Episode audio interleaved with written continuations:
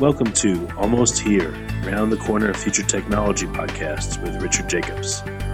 Future technologies poised to transform our lives for better or worse are the focus of this podcast. Almost Here means these technologies are now here and starting to be used, or just around the corner, from Bitcoin to artificial intelligence, 3D printing, blockchain, virtual reality, and more. Hello, this is Richard Jacobs with the Future Tech and Future Tech Health podcast. I have uh, Craig Shimasaki, PhD and CEO of Moleculera. It's uh, like molecule with an RA at the end, moleculera.com. So, Craig, thanks for coming. Nice to be here, Richard. Yeah. So, tell me about Moleculera. What's the premise of the company? Yeah, Moleculera is a uh, autoimmune uh, based neuropsychiatric disorder a clinical diagnostic company.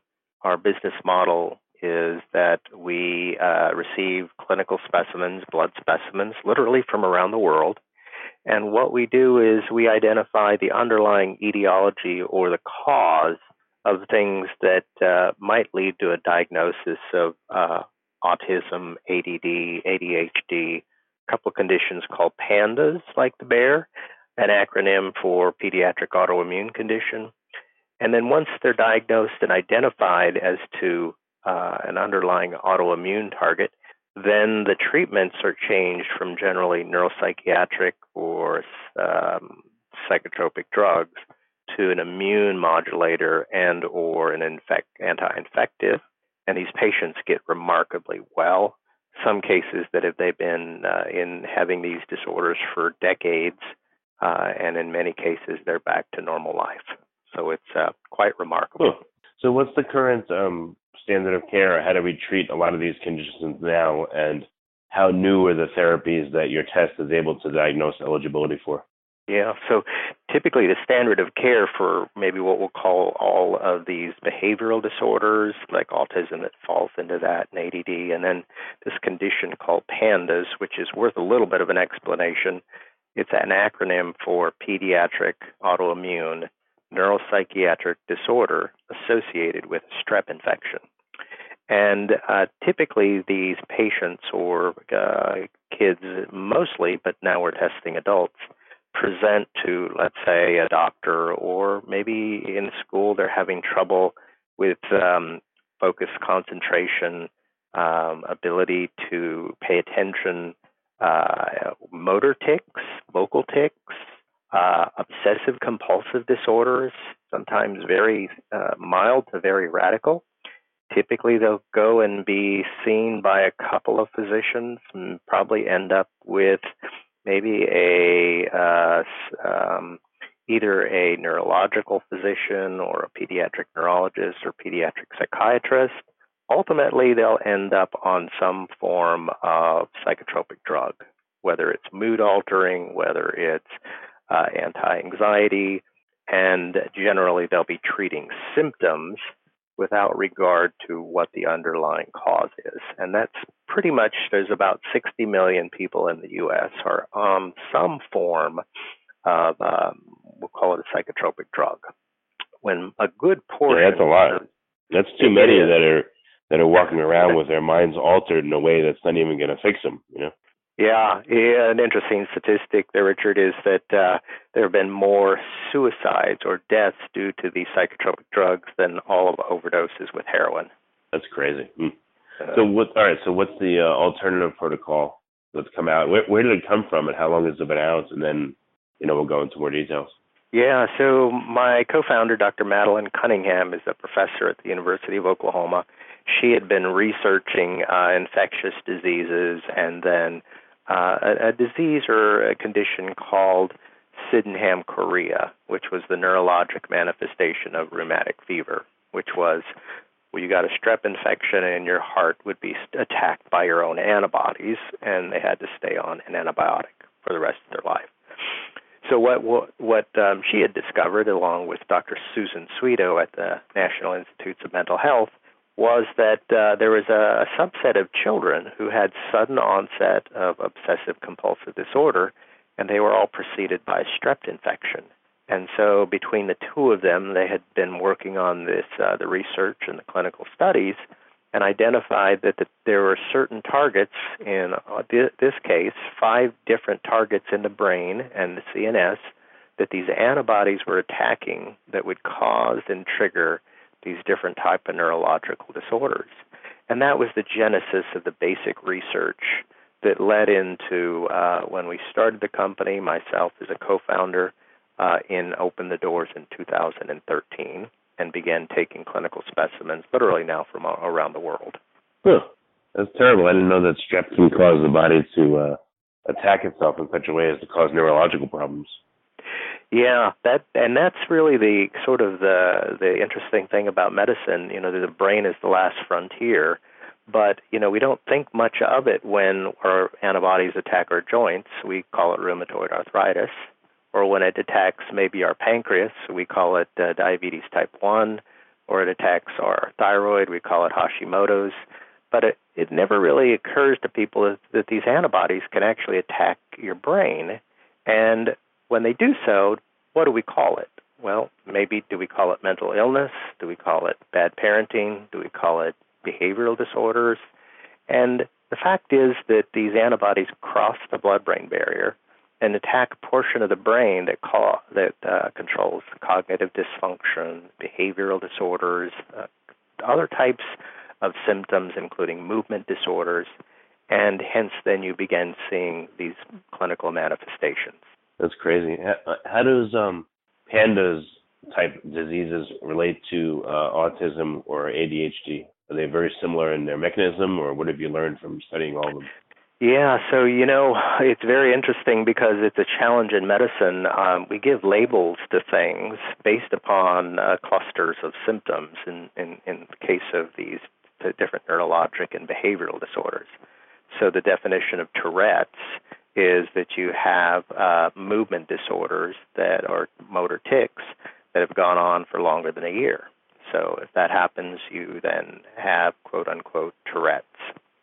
Um, obviously ADD and, and ADHD, if you have these anxieties and uncontrollable um, uh, different types of compulsions and things that would quantify it, you can be labeled with ADD. Same thing with autism, you know, different types of social behavioral disorders and other types of learning disabilities. But it doesn't speak to anything related to what's the underlying root cause. And that's where the problem is so, what's related to pandas and autism? Well, pandas actually is a medical model that is uh, an autoimmune infection triggered condition that attacks the brain and then causes these types of neurologic and behavioral disorder or these symptoms. Autism, which is a spectrum, a, portion of that, now not all of it, but a good portion of it is also contributed to or caused by this same type of underlying uh, basis or what we call etiology.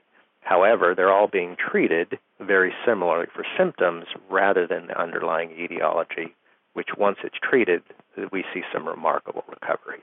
All right, so there's a subset of ADHD and autism that you can treat. So you've ident- you've created a, a blood test where you can look for specific markers that would tell you if the type of autism or ADHD would is similar enough to pandas that you can treat it? Exactly. In fact, uh, that that's precisely what we do. So there's five markers or five targets we look at to see if there's antibodies that are attacking these different types of parts of the brain, like dopamine receptors, lysoganglioside, tubulin, etc.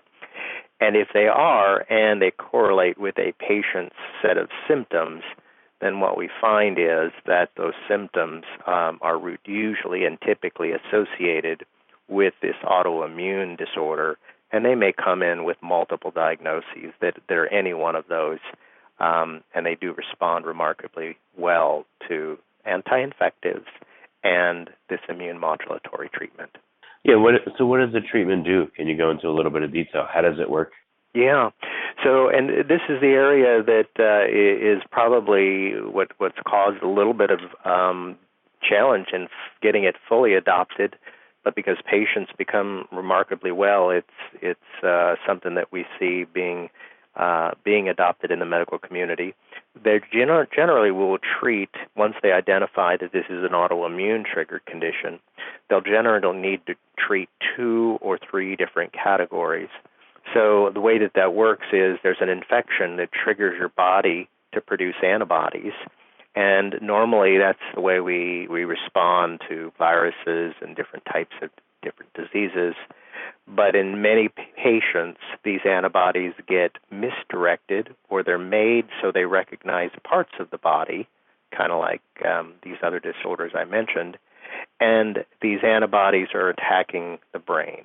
And then the treatments then have to do with attacking or or getting rid of or eradicating the infection. And typically, what we find is these patients may have these infections, but they have no symptoms where they may have multiple infections and they're subclinical.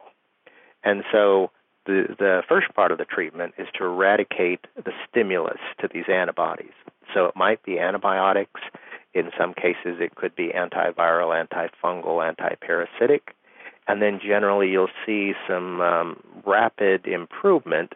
If not fully improved, then they'll move over to, we call these immune modulatory and that means things that will suppress, modulate, or touch the immune system, like steroids and things that will suppress the immune system, uh, intravenous immunoglobulin, which is the antibodies from a lot of other people, which will sort of give them a feedback inhibition, or even other things um, that will kill off the B cells. Um, and then we see that the combination of that plus some anti inflammatories because typically the immune system will cause an inflammation or will cause this type of inflammatory condition that affects the brain. Um, between those two or three different treatments, um, we see the vast majority of these patients either improve or completely recover. It seems tricky to uh, treat a condition like this because you don't want to just suppress the immune system and stop the antibodies from attacking because, like you said, there's infections that you may not even know about that are out there and those could turn really bad, I guess, if you suppress the immune system. Yes. So, and and you're exactly right. Um, what you do see is when you do things like steroids, you reduce the inflammation and you do suppress the immune system a bit. But you look for is it enough to reset the immune system or cause it to maybe function properly when they're off of it. And so, typically, those are um, treatments that are used uh, transiently and um, they're not they're not long term. Um, and typically they'll go to these other immune modulatory treatments. But uh, in acute phases, um, they do work. And then what they find is once the immune system is, let's call it reset or fully um, recovered in a sense, that you find that uh, they generally can be off of all treatment and uh, including any of these psychotropic drugs. So what's so the order of treatment is what to treat the infections first and then the immune system, or I mean, can you treat the immune system first or modulate it and then treat the infections, or it's going to be simultaneous? Yeah, yeah. So some of the studies that we've seen and working with, we now have over 1,200 doctors who've ordered tests, and since we've opened, we've now tested over 7,600 patients. Um, and getting feedback, what we find is that um, they do respond no matter what you do, but the ones that recover and don't seem to regress um, are is when they've eradicated the infection first. And typically, again, it's a little challenging because in many of these cases, patients don't have symptoms. So, for instance, you can have strep infection in any orifice of your body, and you may even be a carrier and not have symptoms. But the infection will still produce the antibodies. Um, or you can have other types of co-infections like mycoplasma and, and Coxsackie virus. But when they treat the infection with an anti-infective, you usually see uh, a, very abrupt uh, improvement. And then, secondly, treating the inflammatory condition and the immune system.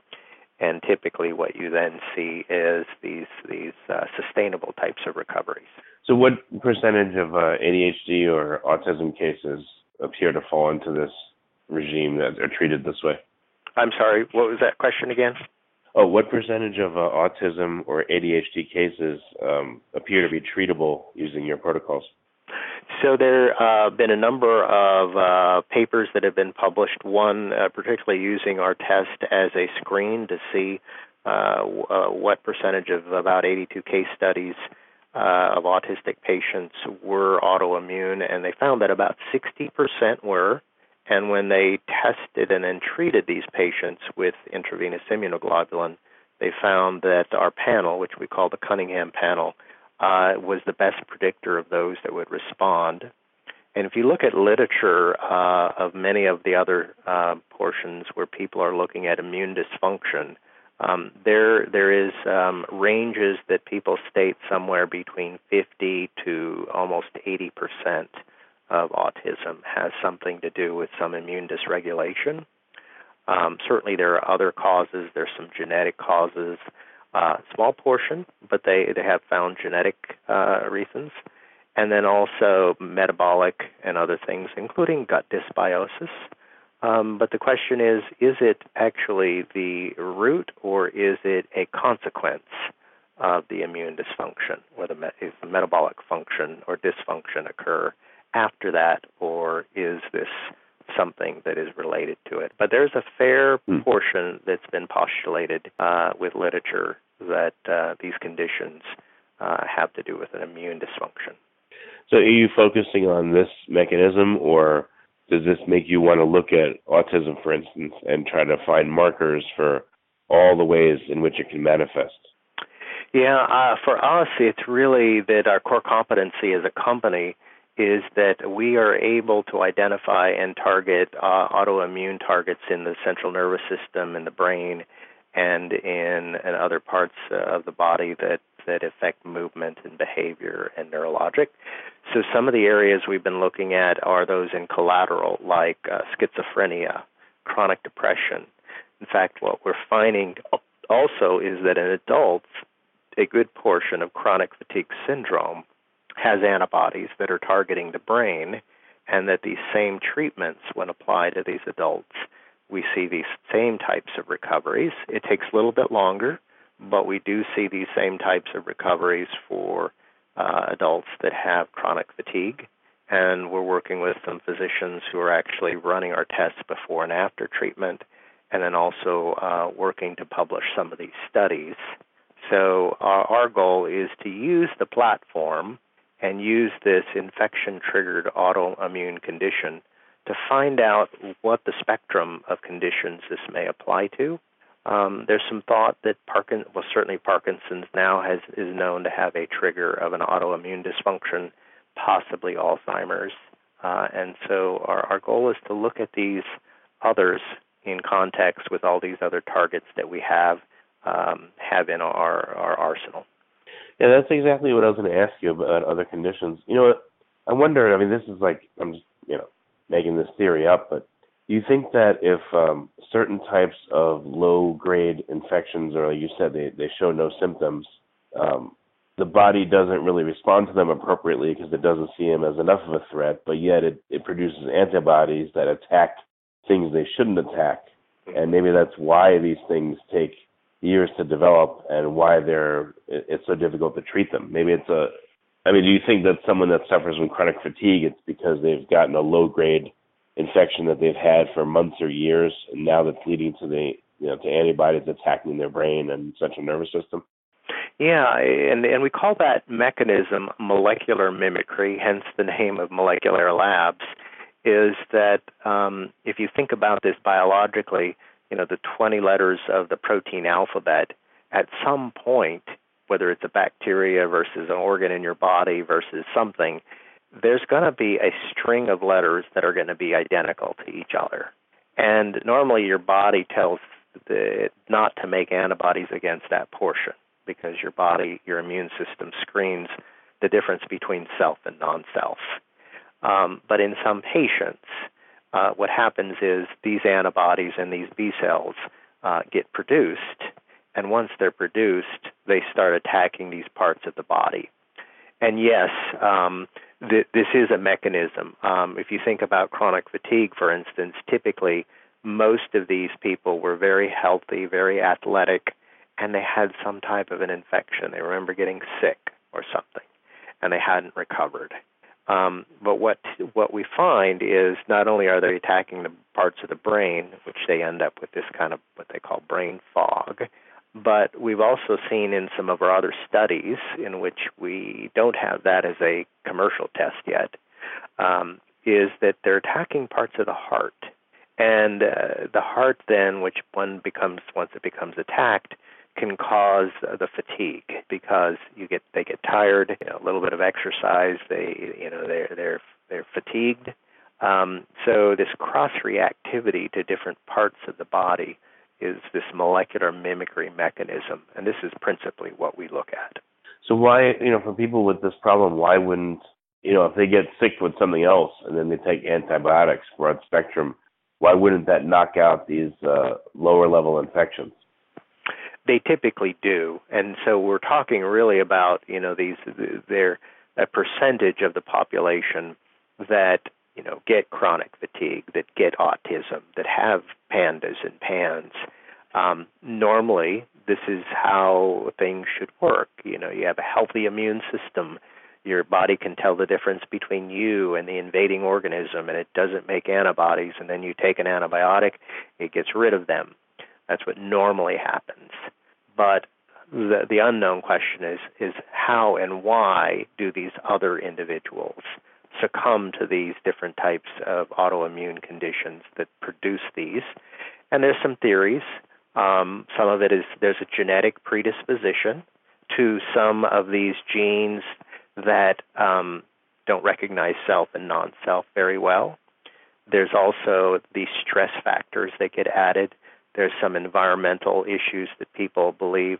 There's some immune dysfunction in the gut, um, things like that, and these contribute to this mis misdirected um, uh, antibodies that attack different parts of the body. But if, if you're if one of the models is that um, it's these you know subclinical uh, infections, mm-hmm. if that person you know is in that condition, let's say they have uh, autism, you know, as soon as that person takes broad spectrum antibiotics for any other illness, wouldn't that clear out these other infections or no? Um, generally, they don't because uh, you know these different organisms respond to different types of drugs. Uh, for instance, you might have some type of gram positive; they're not going to respond to gram negative uh, antibiotic. Or in you have a viral infection, that's certainly not going to respond to an antibiotic. You might have a parasite or maybe even Lyme, which is one of these triggers, Lyme disease, uh, which uh, is difficult to diagnose, but it is also one that produces these types of symptoms based on the same type of autoantibody tags. So, um, in general, you know that people do get well and they improve, but again, it's this combination, and I do believe there's a genetic predisposition not to neuropsychiatric disorders, but to the self non self dysregulation. And typically, you can see in the family history, they might have some incidents of, let's say, psoriasis, asthma, maybe lupus, maybe MS, maybe Crohn's. And then you see these crop up um, in subsequent generations.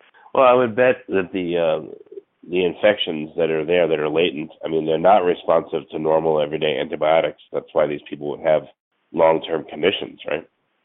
It it's it could be a portion of that, and certainly, like in the instance with Lyme, it's very difficult to eradicate, and in some people, um, you do have these chronic infections. Um, some people do have chronic strep infections, um, but most of these uh, medications that that are available, at least for these infections, um, once you identify what they are, because that's the other part is then knowing you've got to go look for them. Um, they tend to be able to be over time eradicated, whether it's through IV therapy or different types of um, of, of administration or different types of, of um, compounds being used. So, what are the pathways in which people will, you know, people's doctors will request this test or tests that you offer? Uh-huh. You know, if someone listening has these these problems or knows someone that does, what do they do? They talk to their doctor. What do they say, and what's the pathway in which they get to you? Yeah, typically because we don't even have a sales force. It's through uh, word of mouth, through education, through conferences, publications. generally we see that they probably have seen five to sometimes as many as 15 doctors before they ever know about us or hear about us. But normally, these patients in the beginning, they're, they're children. Um, they will probably have gone to a pediatrician. Maybe they've had some obsessive compulsive disorders, or they can't focus in school, or they started bedwetting. Um, we do have patients, and many of these, uh, what they'll tell you, uh, have suicidal ideation, um, things that um, you might think of a mental disorder. And so then they will probably be referred to a pediatric or a psychiatrist or a neurologist, and then they may get referred to someone else and someone else. Um, in some unfortunate cases, um, parents have been accused of abusing their kids um, because these kids aren't responding uh, to these different types of medications that normally they would think they would. Um, we've had the case where some uh, couple of mothers have asked to help expedite our test because they have a court date that they're going to take their kid away. Um, so one of our um, one of our uh, top priorities is to reduce the turnaround time um, because being a complex panel of tests that used to take six to eight weeks to turn them around, we're down to about two to three weeks, and we're working on technology to get it down to below a week. Wow. But again, what do people literally ask for? Do they and what do they say? Oh, I've heard of oh. this company, Moleculera. I want those tests, or like, how would a doctor even know? How would the patient? Yeah, know? yeah, and typically they do. A lot of times, the either the physician will know about Moleculera Labs, and it, we call it now the Cunningham Panel uh, because it's really named after my collaborating co-founder. Um, they will either ask for it, or they might even indicate, or they might think uh, that their patient has what's called PANDAS or PANS, which is the new nomenclature, pediatric acute onset neuropsychiatric syndrome. And uh, the PANDAS on the S refers to strep, which uh, we find that although strep is common, um, many times these patients don't have strep infection and they have some other infection. So they will say, maybe my, my would you consider whether my child has pandas or pans, or maybe they would consider um, uh, testing for these ant- what we call anti-neuronal antibodies in the Cunningham panel. A lot of physicians are stock the kits that we have now. As I mentioned, we have over 1,200 of them now, and so many of them are pretty pretty well versed at picking these kids out. Uh, and so there's still a lot of education that needs to go on um, because, as you can tell, it's pretty complex.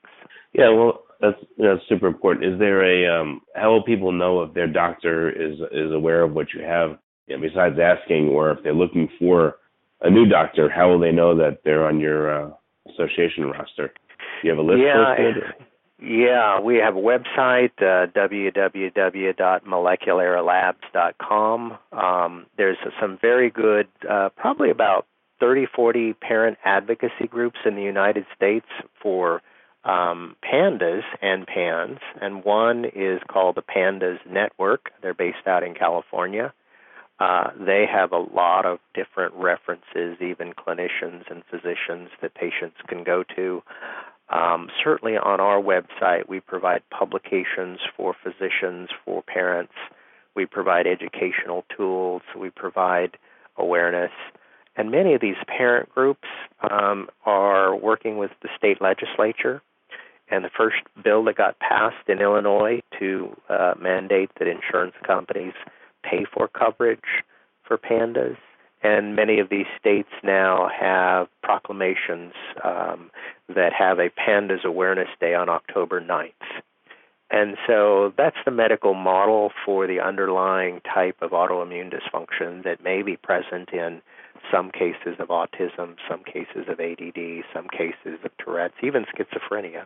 For um okay, so for kids there's these resources, but you mentioned that I know it's not evaluated yet, but uh, what about for adults that have chronic fatigue or other problems, you know, chronic depression? Are they able to request a Moleculera Labs test, and you know, will the results be able to tell them anything or no?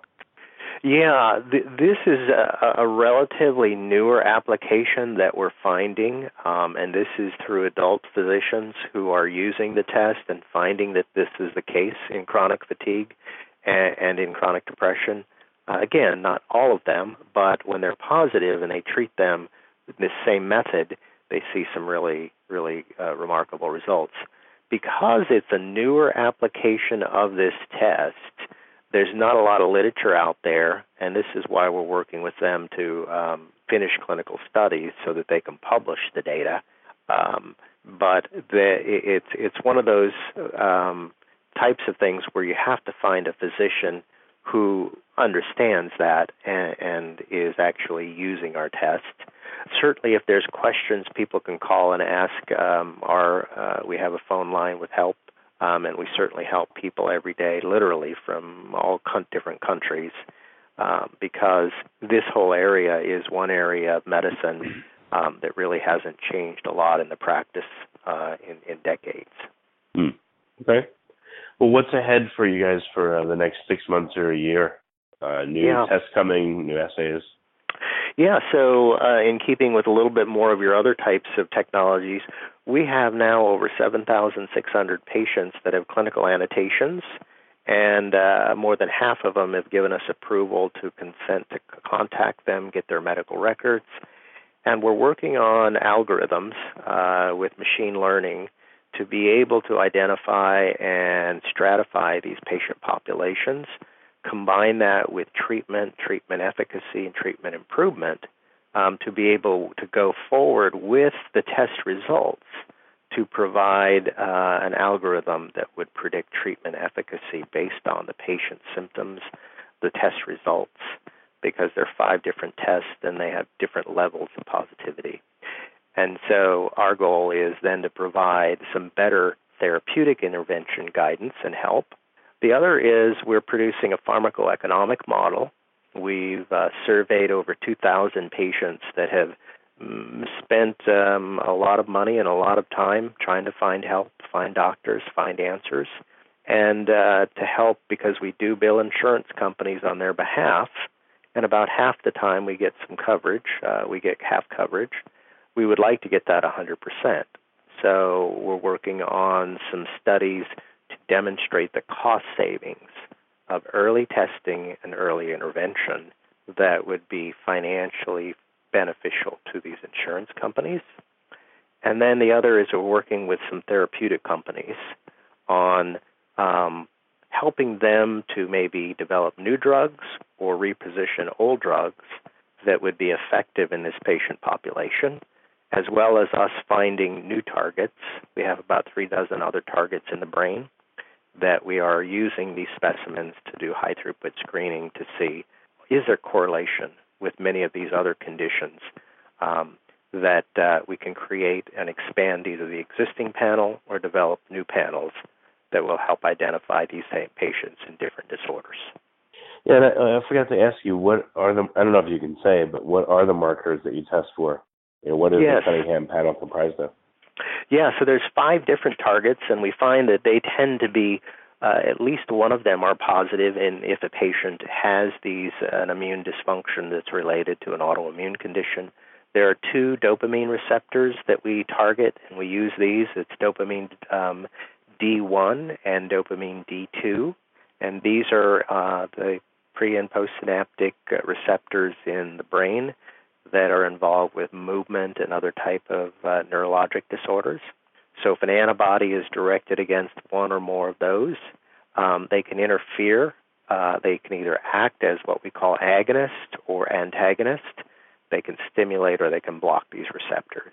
The third target is uh, a um, a protein or a um, lipid called lysoganglioside GM1 and it surrounds the sheath that's kind of like the myelin sheath around the nerves. That, in the case of what's called Guillain Barre syndrome, uh, these antibodies also attack the myelin sheath and then interrupt uh, the ability of these patients to to function. Um, the the fourth target is, is tubulin, which is a general protein that's an intracellular protein in all cells, but it's highly concentrated in the brain It's also believed to be responsible for intercommunication between cells, certainly a scaffolding protein. And then the fifth one, which is um, a bit more complex, we use radioisotope P32 to be able to, to detect this. Um, we actually incubate antibodies, the patient's antibodies, on a cell line. It's a brain cell line.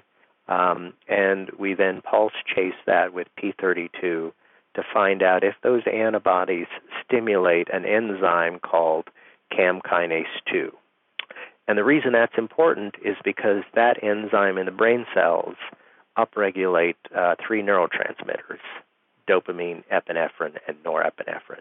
So, what happens is an antibody can stimulate the brain cell to produce more dopamine, epinephrine, and norepinephrine in which it's not needed.